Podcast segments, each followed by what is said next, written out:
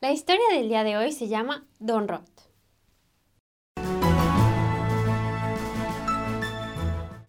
Un día, un anciano tocó la puerta trasera de la casa que rentábamos. Después de haber entreabierto la puerta algunos centímetros con precaución, remarcamos unos ojos vidriosos, su cara arrugada por los años y una barba plateada. El hombre cargaba una canasta en la que había algunos vegetales casi podridos. Nos saludó y nos ofreció sus productos. Algo incómodos, le compramos algunos vegetales por piedad y para calmar también nuestro miedo.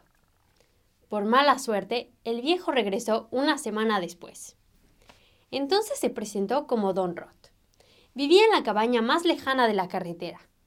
A medida que nuestros miedos desaparecían, nos acercamos a él y nos dimos cuenta de que no era el alcohol lo que hacía que sus ojos estuvieran vidriosos, sino las cataratas que tenía en sus ojos.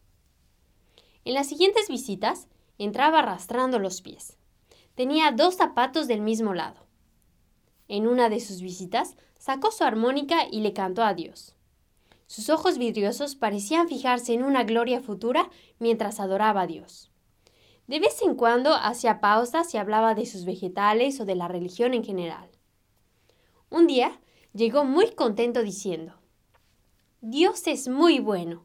Esta mañana, cuando salí de mi cabaña, encontré una bolsa llena de zapatos y de ropa enfrente de mi puerta. Eso es increíble, don Rod. Estamos muy contentos por usted. Entonces, don Rod contestó, ¿pero saben qué es lo mejor de todo? Que ayer conocí a unas personas que necesitan todo eso.